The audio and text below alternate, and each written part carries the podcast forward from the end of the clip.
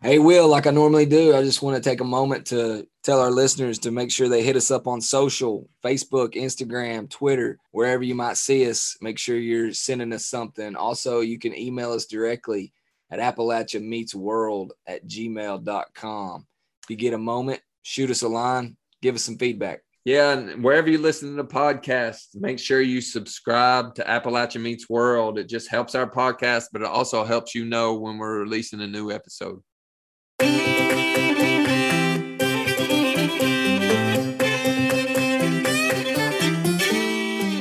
There's something about this area that really resonates with me to the point where I've been to Scotland four times because of the connection Yeah. with Appalachia. And then between the music, the dance, the distilling, it came from Scotland.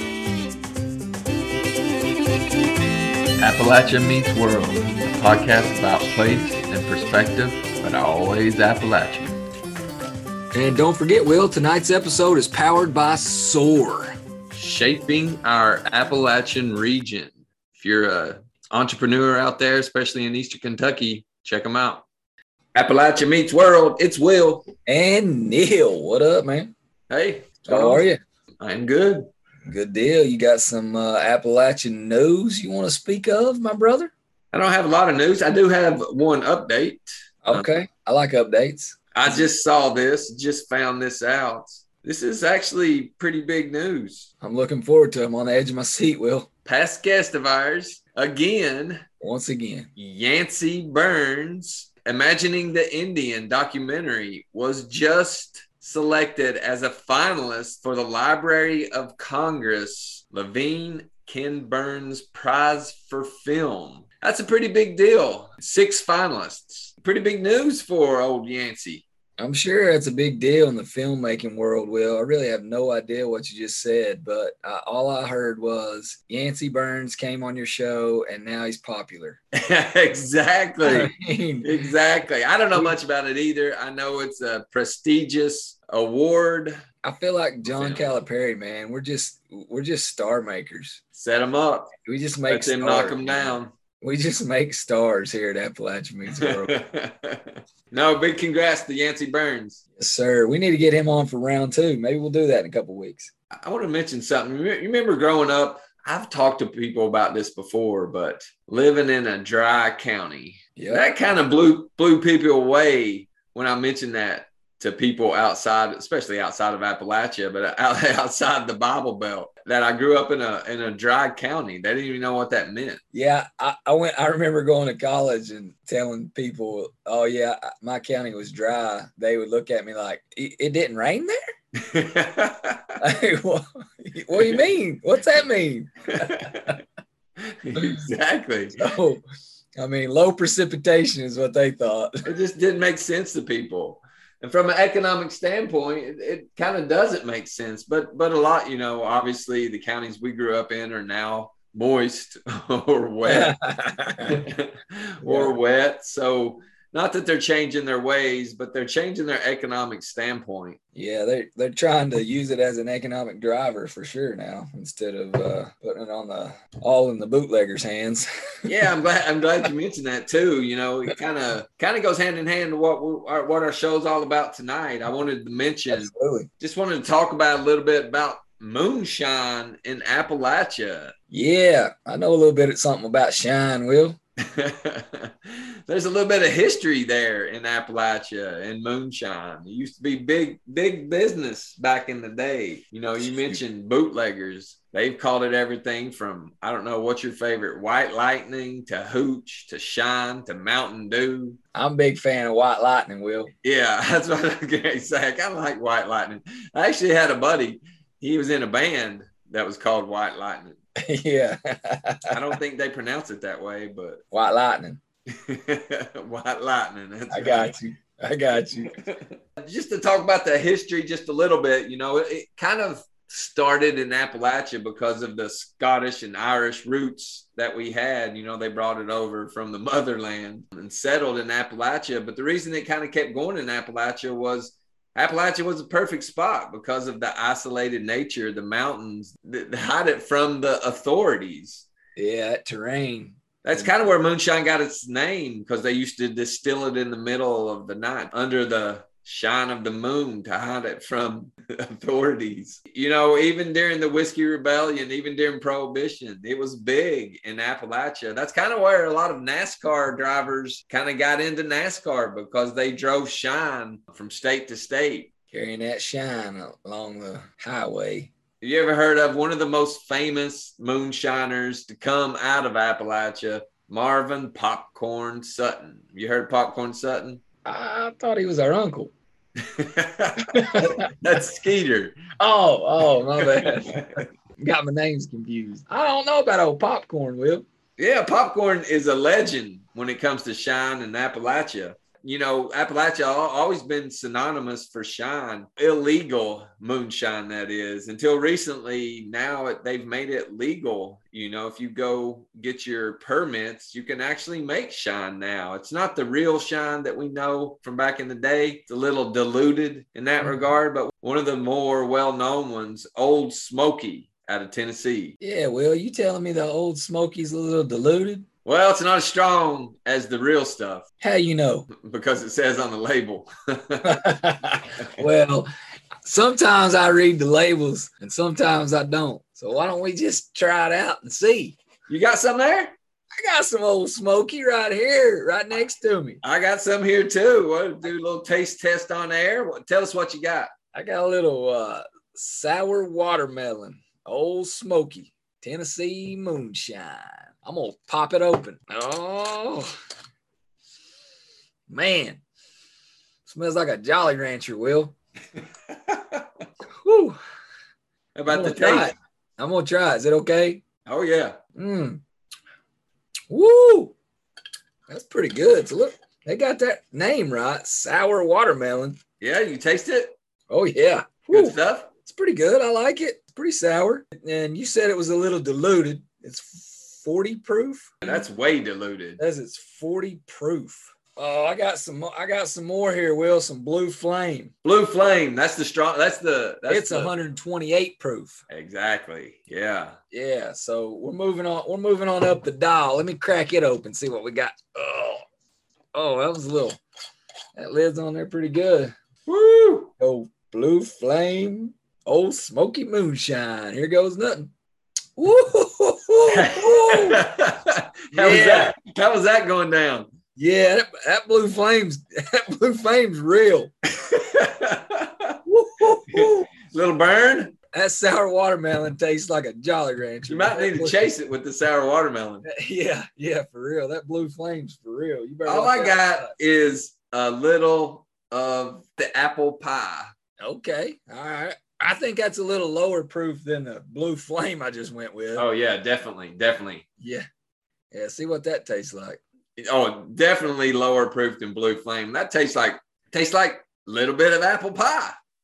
not not much burn, not much burn at all. That, it's not what I think of when I think of shine. So, what do you think of, Will? When I think of shine, I think of the illegal stuff that sets you on fire when it's going down. So a little bit hotter than blue flame. Little, even hotter than blue flame. What, what are so, you what are you te- what are you trying to tell me? So what I'm telling you, Will, is I may or may not have some good sauce right here. The white lightning. The good white lightning. the stuff that you can't go buy. You can't right. get it on the shelf. And we I have no idea what proof it is. We got a taste test then. You got to let me know. I can tell you that we will taste test Oh, ho, ho, ho, woo! How's the smell? Oh my gosh, Will. I know the blue flame ain't got nothing on old Betty right here. So that's the real deal McCoy, right? That's real, real deal, deal McCoy right here. And it is uh going to be quite the experience. You got to let Ooh. us know. Here goes nothing. mm. Oh man, you know what? I know, I know it's higher, higher octane, so to speak, than yeah. that blue flame, but it's better, Will. Really? Yeah, it's better than the blue flame. It's smooth. Smooth, little. I, I, I don't even. It's like kind of a little cinnamon. Wow. And it's really good, man. Whoever distilled that knew what they were doing, huh? Trust me, it'll still be in the refrigerator. I'll Keep leave that it right handy. there for you. Well, keep that handy. That yeah, that uh that sour watermelon though, man, that's Jolly Rancher stuff right there. Apple pie, same thing. Not much burn. Wow. So the moonshine taste test is a little visit to our for our ancestry. Yeah. Uh, so how would you rank them? Sour watermelon, then apple pie, Then Where's blue flame, and then at the top of the list for me is the white lightning. The good stuff. Nice, nice. The little cinnamon twist. One thing you know that moonshine has always done it's kind of bled into this stereotype of what appalachia is which is kind of the reason we've had this podcast to kind of dis- dispel some of those stereotypes. Because we were isolated because of the moonshine we're, we're again thought of as a little backward but that's not the case you know it was opportunity where opportunity existed. You know corn was a little harder to haul out of the mountains so they turned it into liquor and doubled their profits. So it was opportunity in regards to appalachia. But I also wanted to talk about the other industry that has become an opportunity in Appalachia, and that is the beer industry. Yeah. That industry is based on the assets that we have here, the water quality that's so pristine in Appalachia. Yeah, well, I never I never really imagined growing up that that I'd be on a show someday talking about all the different beers available in Appalachia. I know it's incredible, right? Yeah, it really is mind-boggling for a region that, you know, is uh always been well in our lifetime anyway and in, in our the way we grew up now it's kind of a an industry that's really taken roots in appalachia Yeah, you know, like we mentioned before, coming from a dry county where you couldn't even buy alcohol, and now you have regions booming across Appalachia in, in regards to these microbreweries that are All these coming out of different- mountains. craft beers wills what they call them I, I always thought you know growing up when somebody said craft i thought they were talking about mastercraft. What what kind of what kind of boat you got? What kind of mastercraft you got? So now now the lingo is talking about craft beer. Yeah, and we talk about that boom across the region largely because of the water quality, but the pinnacle of that boom or the cream of the crop has become Asheville, North Carolina. It's become what we refer to as the beer capital of America. yeah heart of appalachia who would have thunk it is known as the the beer capital Actually, the first brewery and first person to start a brewery in Asheville. are you asking me if i know? I'm asking you if you know. as a matter of fact will i might just know the answer to that question. I mean I tell our do, listeners. I do have a cheat sheet but i do know the answer to that question tonight. Won't you let our listeners know? We're not talking about the oscars. We're talking about the oscar. The Oscar, oscar wong. The godfather of beer in Appalachia? Yes, sir. Right there in Asheville, North Carolina. And I can't wait to talk to Oscar and hear about hear a little bit about his story and how he got into the to the beer game. Just a little bit of background. He started Highland Brewing in Asheville, North Carolina. I say we just go ahead and get into it. Sounds good to me. He knows more about it than us, so let's not delay.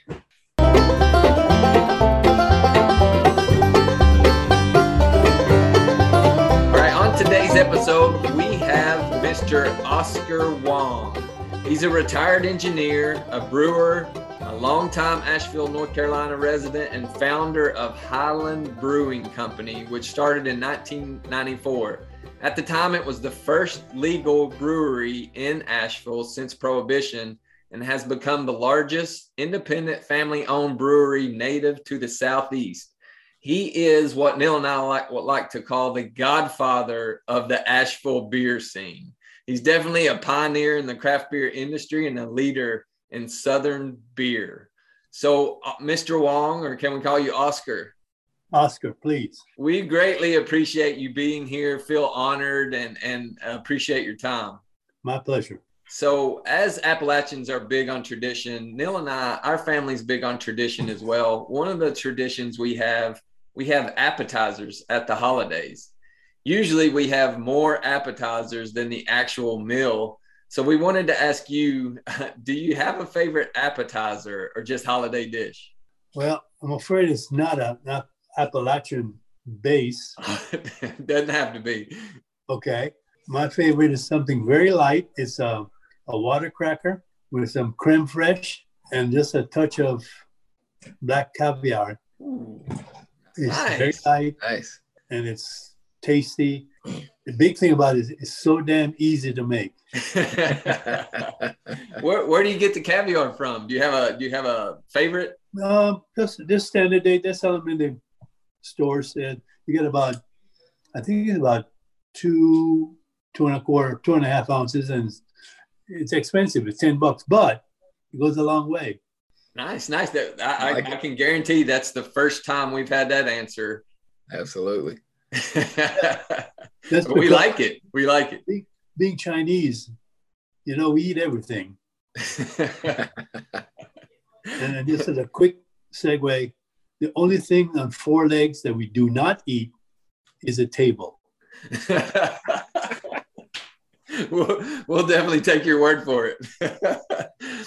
uh, now that we have that question out of the way, we just wanted to jump right in. Could you uh, just let our listeners know, kind of give the history of Highland Brewing Company and you know how you got started? Well, I sold my engineering company in Charlotte. After a couple years, we bought a place in um, Asheville. So for a total of four years, I was tied up with um, all kinds of uh, volunteer work. And then four years into it, I was introduced to an award-winning brewer who wanted to start a brewery, and it all matched up really well. So that's how I got going into it. I've always loved beer.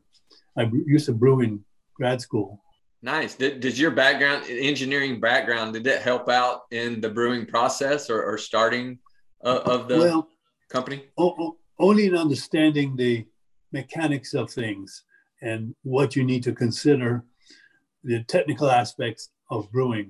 There's an art to brewing that's uh, a whole different ballgame, but you have to have that uh, great technical understanding and acceptance of it. And if you don't have that, you, you can't get started. We got started in 94 and The rest is history, 28 right? years. Why Asheville? Location for you? Was it the water quality? Uh, just why Asheville in general? Why did you start there? you you actually answered both items. We had a place up here, and our plan was to retire in Asheville anyway. The second thing is that this is great water. There's a reason why we have almost 40 brewing establishments in a town of under 90,000 people. Because people like beer. That's what. Well, if, people like beer, but the point is, we have great water. All these breweries that come here, we have great water. The people in the flatlands don't like to hear this, but you know, we get first crack of the water. By the time it goes Oh, down the hill, rolls everything rolls downhill. Tell me a little bit about your background and why, what kind of uh, got you into, uh, I guess, beer in general. You know, I, I know you said you you were an engineer in a previous life. Tell us a little bit about that, and and then what happened and kind of got you back to to beer. let me say that I had my first beer when I was about 11 or 12 years old. My father actually offered it to us kids, a couple ounces, because on Sundays he would put up this great brunch.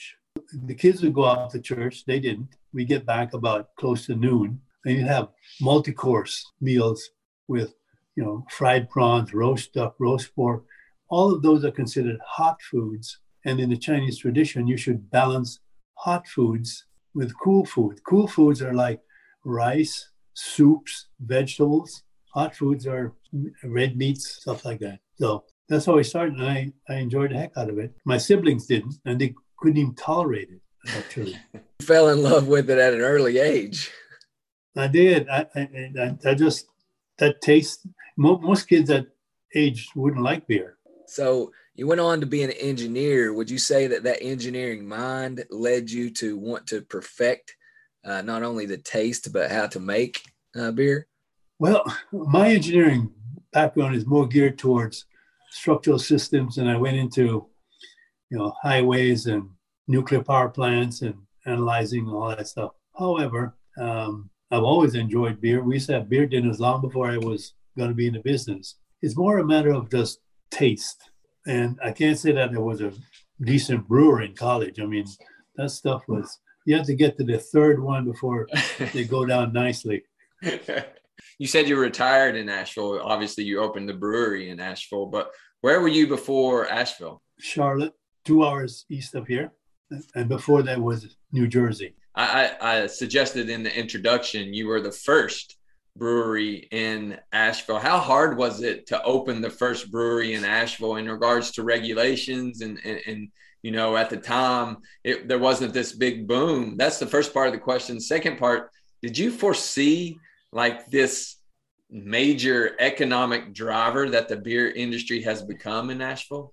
Well, let me start off by saying that it was difficult. First of all, the regulatory people have never, ha- in their recollection, they never had any kind of brewing operations here. So you get all kinds of questions like, you know, how dangerous is this? Does it stink? You wait a minute, you're going to have an open gas flame boiling this stuff? It's just on and on. And then the, the other part was the marketing, where the people were not not used to craft beer.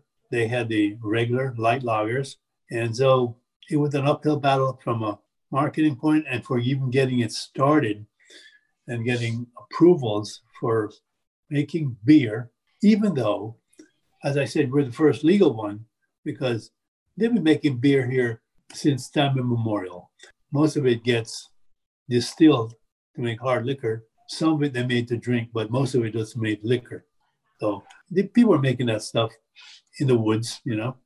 Right. The second part of your question was did I dream? Absolutely not. Absolutely not. I, I pictured when I got started, there would be two or three local breweries, and I'd be one of them. I'd have a, my personal watering hole. That was my retirement. Well, this is America, and everybody wants, eh, you're free to fail, but you're free to try, and everybody's in it. That's the yeah. way it goes. Yeah, now, you know, like you said, 40 microbreweries, but also, you know, Asheville has now, since you started, attracted New Belgium, Sierra Nevada, Oskar Blues. A lot of the big dogs have come to Asheville. How has that been for you in regards to competition? Do you look at them as competition? And how many states do you distribute to? We distribute to four states at the moment. We used to be in nine, and we gradually pulled back. So it's the two Carolinas, Georgia, and Tennessee. That's it. We pulled back from Alabama, Florida, Kentucky, Ohio, Virginia. It didn't make sense because beer is local. I thought it would be just another little operation. There'd be two or three little breweries around. And then after that, we'll go from, um, well, it's all over the state, actually. And you're right, it's a huge economic driver across the whole Southeast. Interestingly, the Southeast is the last growth area for craft beer. It was on the West Coast, it was in the Midwest, and then going Colorado, Colorado, and all that. And then finally, it's in the Southeast. And we're booming. The local aspect is that wine seems to be a kind of a snooty thing. And the further away you are, the more treasured you are. Beer is like, hey, we got a local beer they support local, they're loyal to a local brewery. And we love that. We think that's the way to go. You know, there's this idea of transition. You guys have transitioned from not just being a, a brewery, but also kind of being a destination for your brewery. How important was that to you for you in regards to transitioning your or, your beer? I'll be the first to say that this is not what I had in mind at all. I grew up in a little grocery store, and retail was never in my. That's why I studied to be engineer. I, I, I wanted to go away from anything that was retail because, you know, I don't care how good you are, no matter what kind of retail there is. A hundred customers come through the door that day. A few of them are going to bitch about something they had no reason bitching about, and that drives me crazy. That being said, we recognize that the direction of all these breweries were such that we were leveling off as far as sales outside to restaurants and stores and chains and stuff like that. In fact, we were at one point losing a little bit of our cachet because they said, oh, Highland, they're, they're the old fuddy duddies. And the staff pushed me and said, We've got to have a tasting venue to kind of connect with people. So we went one step, then another, and that, it kept growing. Now it's more than just accommodating, it's actually kind of a future potential for growth and stability because there's so many brewers. And I mean, there are over almost 10,000 brewing operations in the country. Prior to prohibition, there were like 2,200. So, you know, it's, it's crazy. Even walking into the craft beer section at, at my local store, there, there's so many options these days. A lot of time I'll just pick a cool label to try it out, but you've kind of stayed true to your taste. You know when when these other beers are getting into sours they're getting into the the seltzers you only have so many beers. You do have seasonal options. I think gaelic ale is one of your best sellers. I'm a big right. fan of daycation but you know you have those six or seven core beers. Have you all considered transitioning to seltzer or anything like that because that's where the industry's headed?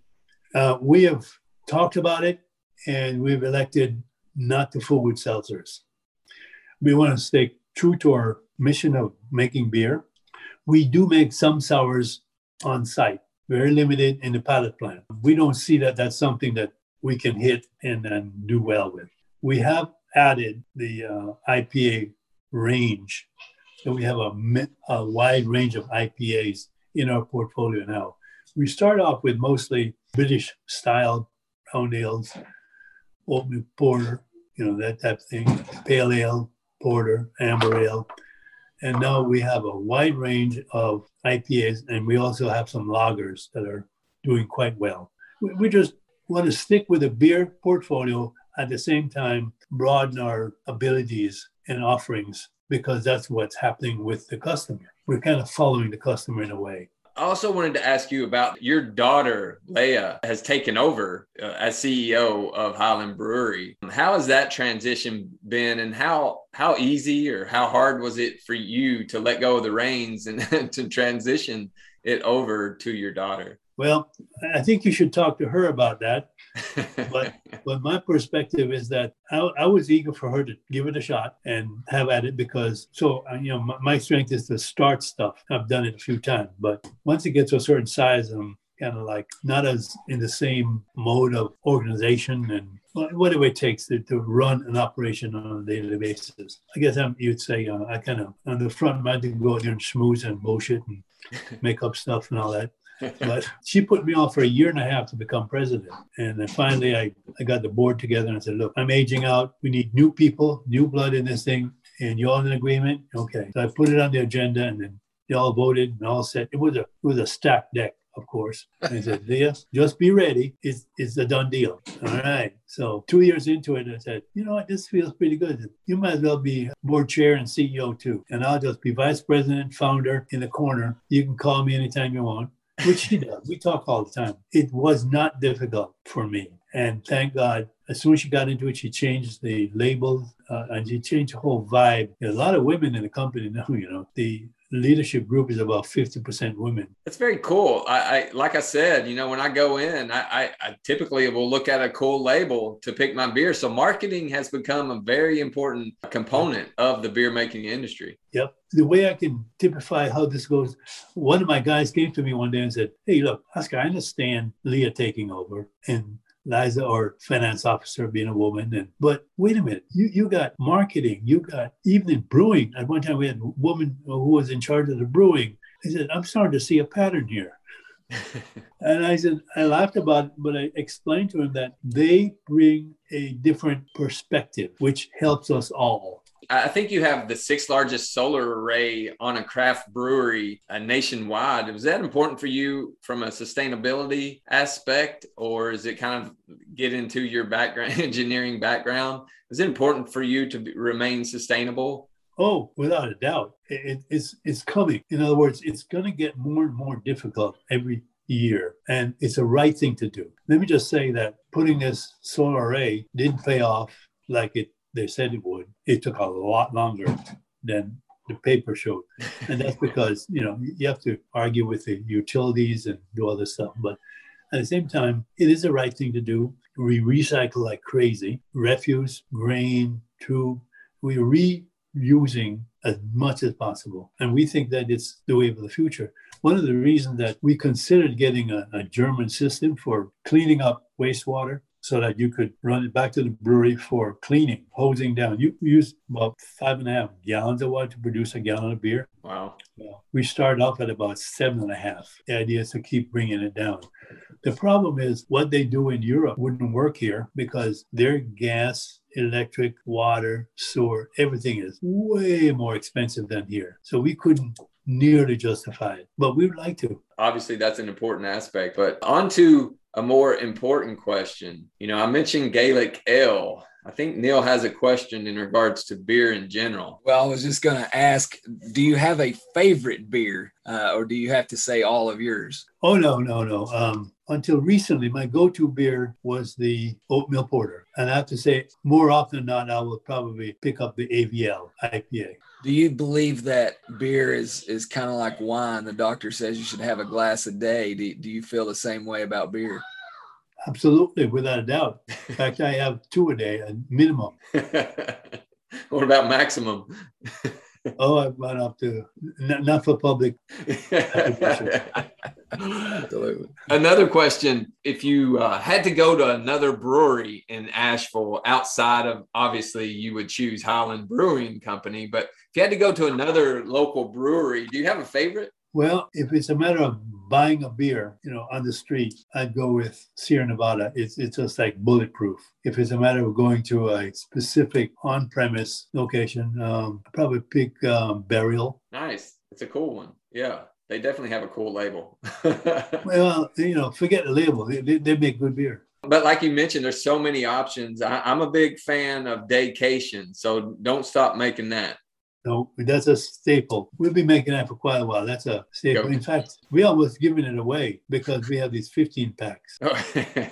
I always fuss at it. Why the hell did we come? Why, why not a 12 pack? He says, well, you know, I said, we should charge the same amount for a 12 pack. yeah, you should.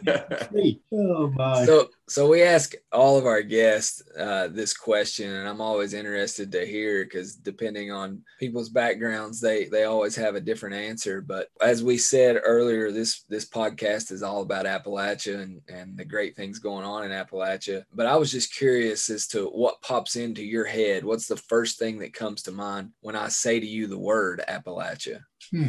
Actually, the first word that comes to mind is music. Good answer.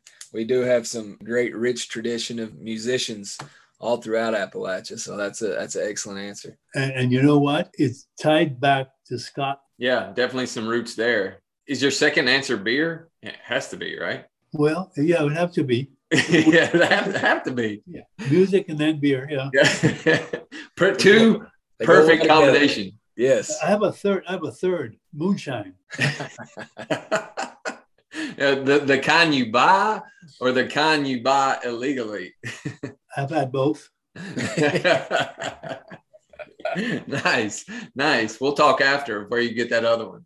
Yeah, I, I wanted to also ask you a question that we ask all our guests. You spoke about your background, but we ground our podcast on place and perspective. Place is really important for us. It's really important in Appalachia. So we wanted to ask you just where do you call home what makes it home for you? What makes it unique? Well, as I mentioned earlier, we decided to retire up here because of the of what it offers, the trails, the forest, the waterfalls. It just really speaks to me. And my both my wife and I just she's from New England and I'm from Jamaica, and we landed here, and we both feel like this beats them both. Is really is really special to us.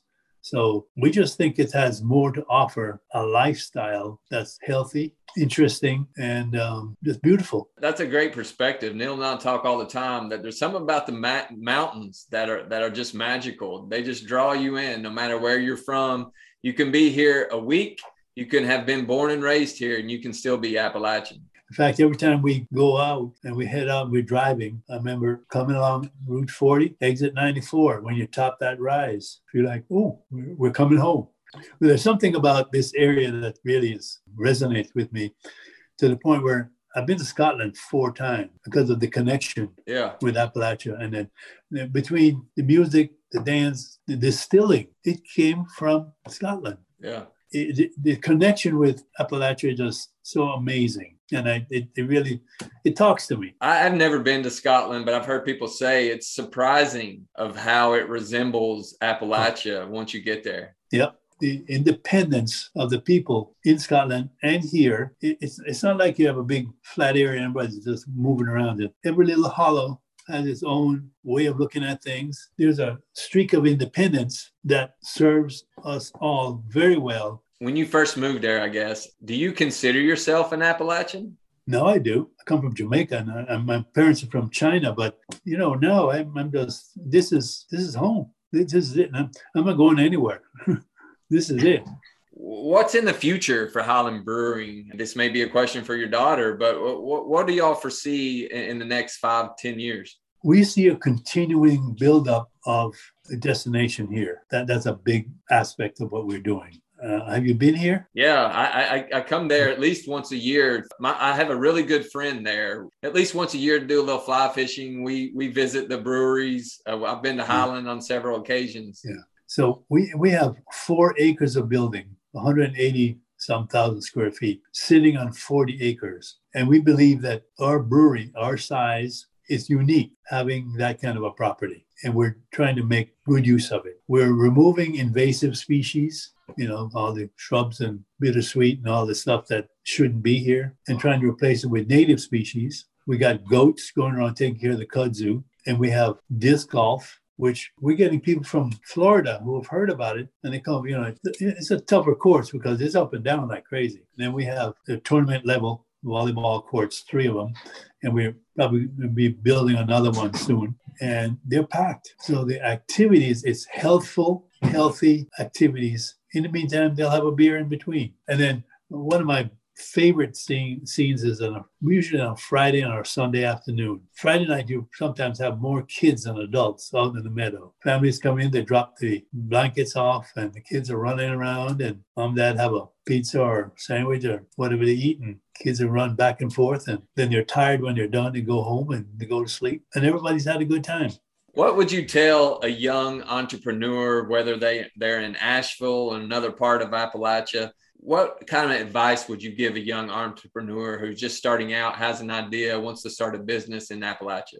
The usual, which means check it out and, make sure you, you have a passion for what you're going to be doing because you're going to be putting more hours into it. You'll be below minimum wage for sure for a long time. But if you have the spirit and the passion for it, have at it. And then as far as your uh, financing, do a lot of homework on it, but not do too much because if you really talk to all the people that are in the accounting and the finance side of things, if you get too accurate, you ain't gonna do it. It's too scary. It, it's actually come up to be a, a leap of faith when you finally decide you're gonna jump for it. Have at it. Great advice. Great question to end on. I, I really appreciate your time and and and enjoy following what you guys are doing down there. Good. My pleasure. I'm, I'm glad to talk about things Appalachia anytime. I appreciate you guys.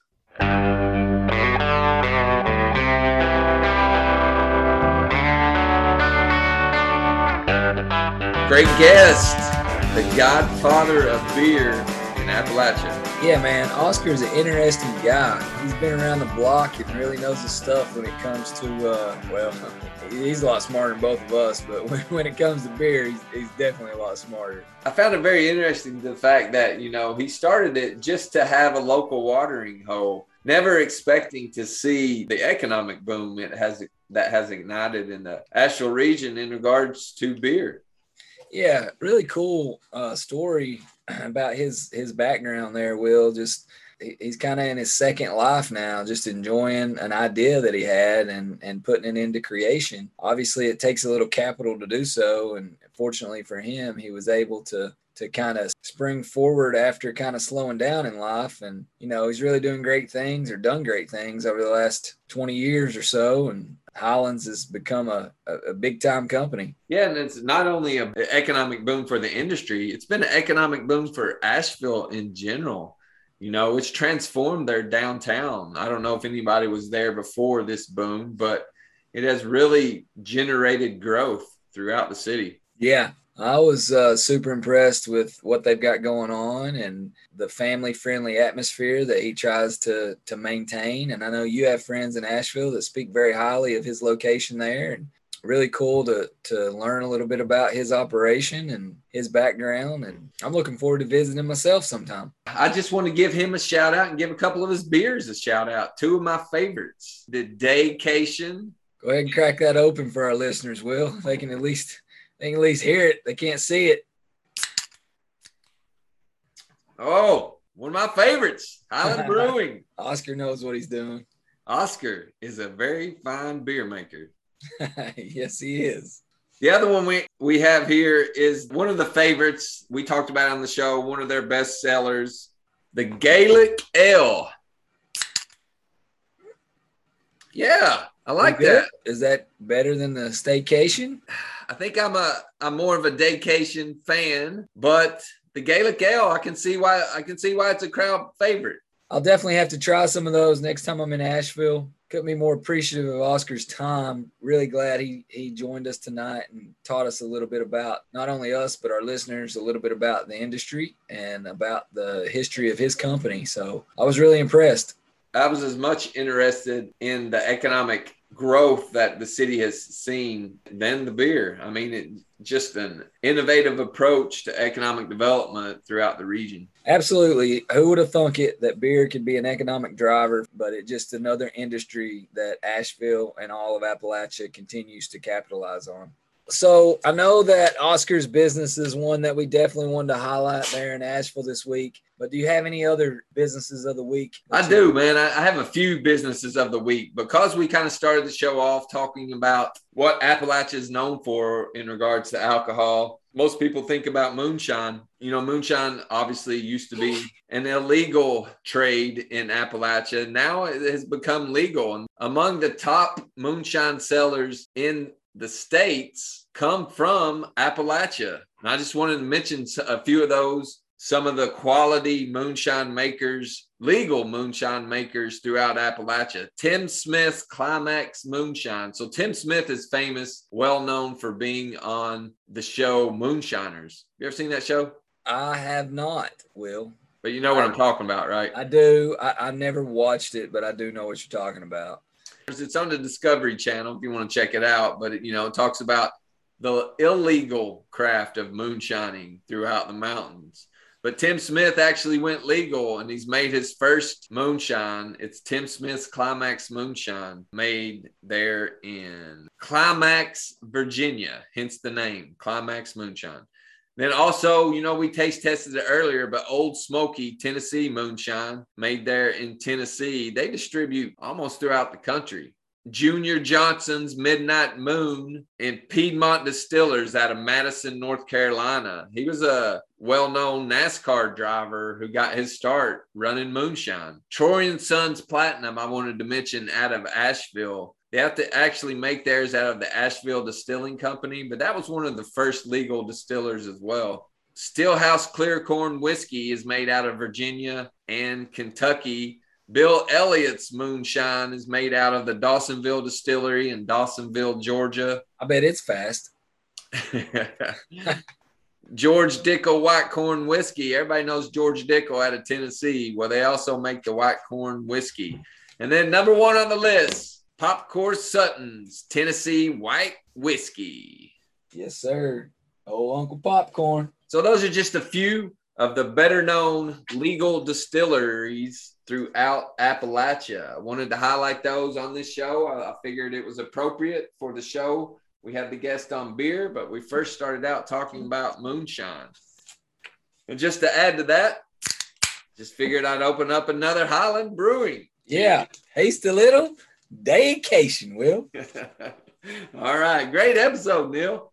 Yeah, man, it was uh, interesting to say the least. Uh, may never drink moonshine again, but at least I can say I tasted it. Just to hear the heritage, the roots of Appalachia, how how it started, how it has shifted, and how the whole industries have shifted from illegal to beer to legal. It's just very interesting to hear about the heritage and the culture behind it in Appalachia. Once again, it's us covering a wide variety of topics here on Appalachia Meets World and uh, I hope you guys enjoy.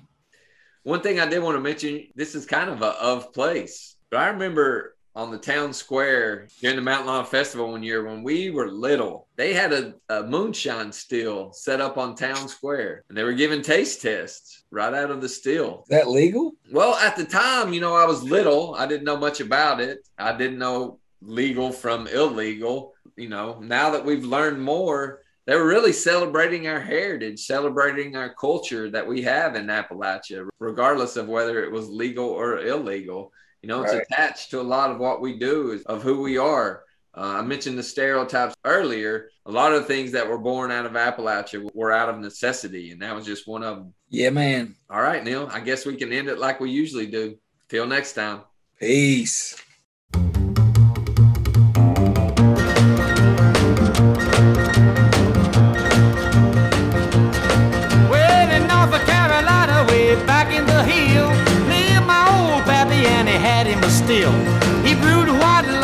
Till the sun went down, and then you'd fill him a jug and he'd pass it around.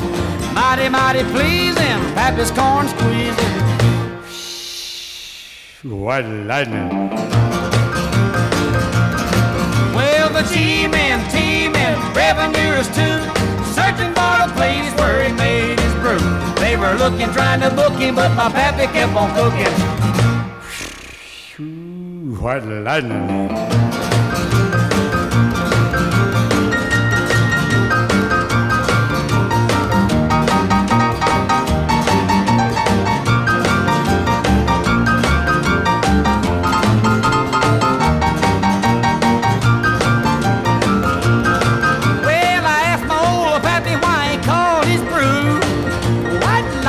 Instead of Mountain Dew.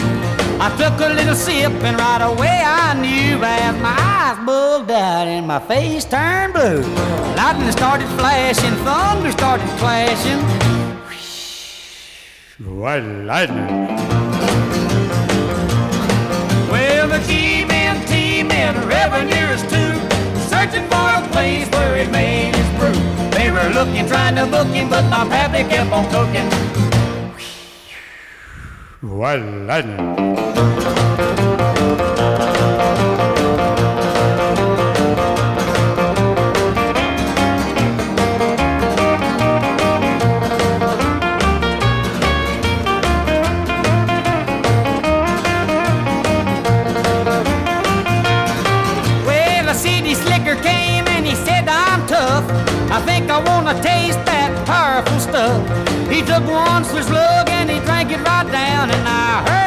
him moaning as he hit the ground. Mighty, mighty pleasing, your pappy's corn squeezing. White lightning. The G-men, T-men, revenuers too, searching for a place where he makes his brew. They were looking, trying to book him, but my pappy kept on cooking. White lightning.